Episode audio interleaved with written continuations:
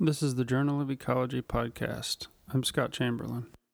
I recently caught up with Michael Hutchings at the BES annual meeting in December 2012 in Birmingham, in the UK, to ask him about his reflections on his nine year tenure as the executive editor of Journal of Ecology. I'm Mike Hutchings. Uh, I'm uh, an emeritus professor now from uh, University of Sussex, where I did my whole career. Uh, I'm also the executive editor of Journal of Ecology, and I will be for another 10 or 12 days, I think. Uh, I've been an editor of the journal for about 15 years and executive editor for the last eight or nine years. Earlier this year, you published an editorial in the journal on the change in uh, topics covered by papers uh, in the journal um, over the past 100 years. Um, uh, from that editorial, um, what has stuck with you in terms of uh, how ecology has changed? Well, one thing that uh, has certainly happened is that the breadth of topics that are being submitted to the journal has uh, has got very much wider. Uh, I think that all of the descriptive stuff went many decades ago. Nowadays, of course, everything has to be quantifiable, everything has to be uh, subject to statistical analyses. Uh, we still have, I suppose, as the meat and drink of uh, the content of the journal, the population and ecological uh, and, and community uh, ecology papers, and those still make up a very high proportion of the submissions and the accepted papers.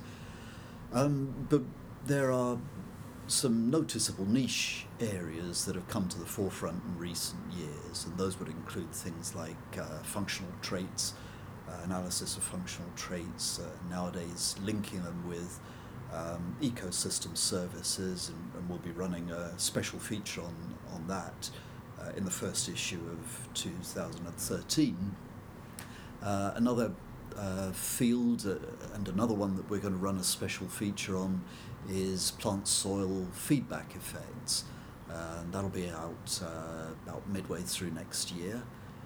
Um, so these, these niche, niche subjects uh, build up. I think they probably last for four or five years and then they die away again. And I suppose one of the things the journal wants to try and do is to try and pre guess mm-hmm. what these trends are going to be so that uh, we're ready to take advantage of them and bring in the best papers. And I, I think one area that we did that with very well over the last decade, decade or so was uh, the competition and facilitation uh, area of, of the subject. I think we more or less cleaned up with the best papers in, in that field, and I'm very proud of that having happened. Was there any um, over the past ten or so years that you've been been leading the journal? Is there any noticeable change in uh, in, the, in the content of the of the journal? Well, a couple of things that are different, I think. Uh, firstly, that um, nowadays it's it's almost imperative, I think, that you make very very clear within your introduction uh, just what the advance is going to be. Uh, and you have to make a substantial advance to get into a, a top tier journal, um, otherwise, your paper will be rejected.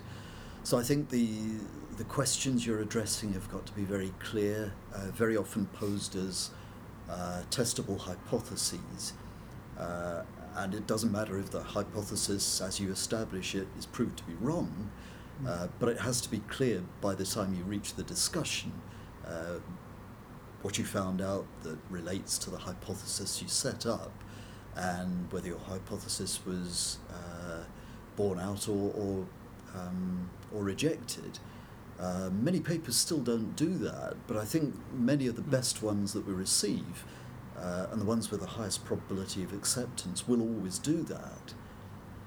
I think the second thing is that, um, and I, I don't particularly like this trend myself because, of course, I'm I'm an old school ecologist and uh, learnt my statistics a very long time ago. Uh, and, and this trend is that the statistics have become much much more sophisticated and much more problematic mm. for many uh, people to deal with. Uh, and I think um, good statistics is is something we should all be striving to um, to provide in our in our research. Uh, but I do regret the fact that the statistics I think often seem to take centre stage, and the ecological message gets Mhm. left a little bit behind. Um, I think it's always important to the majority of our readers that the message that they will get from the paper is crystal clear and it's an Mhm. ecological message, not a statistical message. Mhm. Uh, and if there's anything I would like to leave as a, a legacy after I've gone, I think it is please keep the ecology at the forefront, Mhm. forefront of the paper rather than uh, the statistics.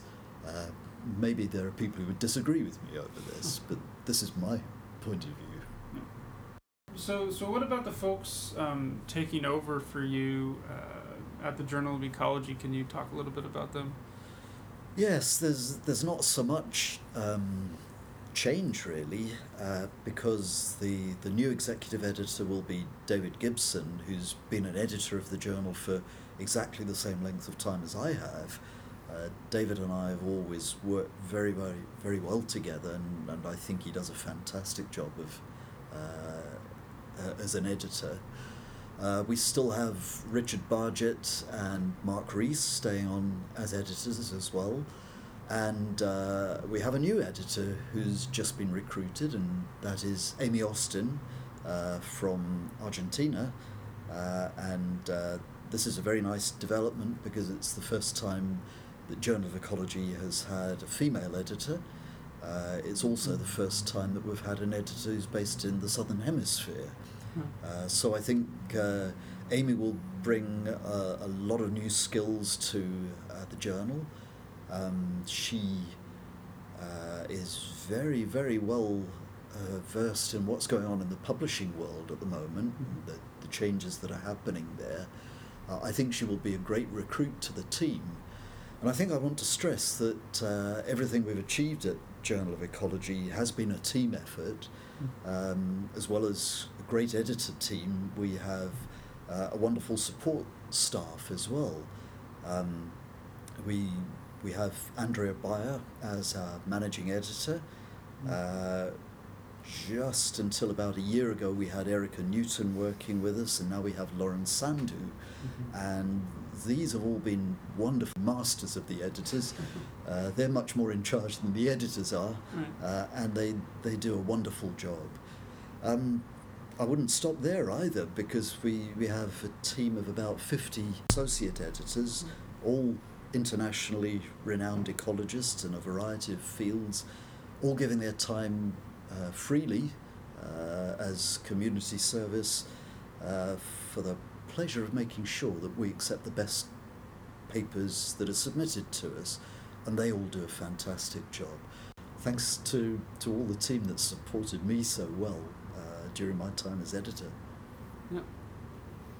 Uh, so, so now that you have a bit more time, um, or that, I assume you'll have more time stepping down from the journal. Do, what do you do? You think you focus on on research more or something else?